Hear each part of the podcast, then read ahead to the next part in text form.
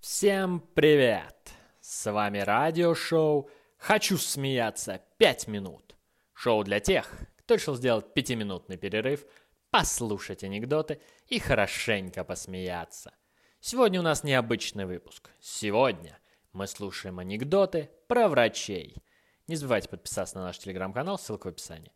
Погнали!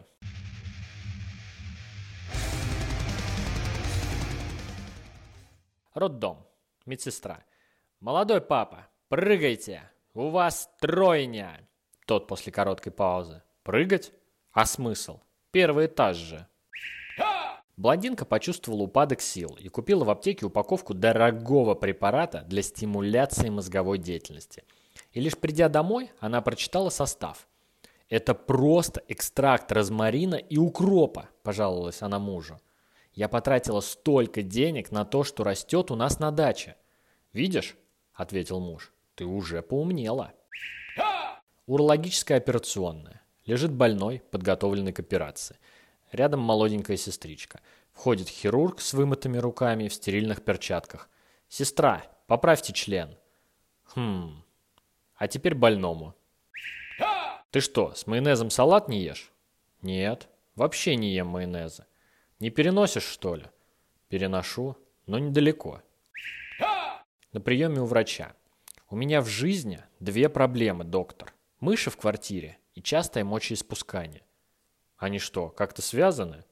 А как же? Мыши все время бегают и все время пищат. Пи-пи-пи-пи-пи-пи-пи-пи-пи. Доктор, вы должны мне помочь. Мне постоянно кажется, что я мотылек. Тогда вам нужно обращаться не ко мне, а к психиатру. Так я и к нему и шел. Блин, ну у вас свет горит. Наркоз – это единственное средство, с помощью которого врач избавляется от советов больного во время операции кабинет гинеколога робко заглядывает девушка. «Доктор, к вам можно?» «Ну, заходите, раз залетели». На приеме у врача. «Девушка, какие у вас красивые ровные белые зубы!» «Да», смущается, «они достались мне от бабушки». «Надо же, как подошли! Сидят как родные!» Врач после операции спрашивает больного о самочувствии. Больной. Ну, сейчас вроде нормально. А вот до операции было такое чувство, как будто камнем по голове ударили. Врач говорит, мои извинения, у нас хлороформ закончился. Три старика отправились поиграть в гольф. Первый жалуется. Да, похоже, что с годами эти холмы становятся все круче и круче. Второй говорит. Да, и расстояние от лунки до лунки все больше и больше – а клюшки все тяжелее и тяжелее. Третий говорит, хватит ныть! Радуйтесь, что мы все еще хотя бы с нужной стороны травы. Доктор, мне постоянно снятся сны на английском языке, а я не знаю английского. Ну, что вам посоветовать? Выучите английский. Ну, через месяц пациент появляется снова со счастливым лицом. Ну что, выучили английский? Не, но теперь я сплю с переводчицей.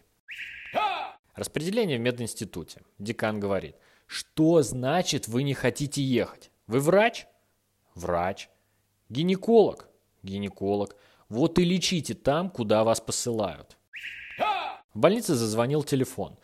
«Доброе утро. Я бы хотел узнать о здоровье больного Сидорова из шестой палаты». «Минуточку», — отвечает медсестра. «Я посмотрю в его карточке. Вот, нашла. Перелом. Хорошо срастается. Послезавтра снимем гипс, а в пятницу домой». Если надобность в дальнейшем послеоперационном наблюдении, да, надо будет 2-3 недельки походить на ультразвуковые процедуры.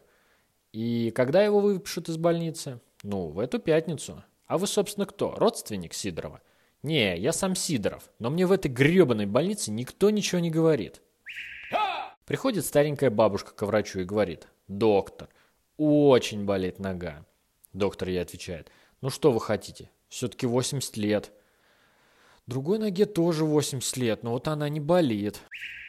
Парень приходит к хирургу и говорит, «Доктор, помогите, меня девушка бросила». «Так это вам, батенька, к психоаналитику». «Какому нафиг психоаналитику? У меня башка трещит, она меня на 5 метров бросила».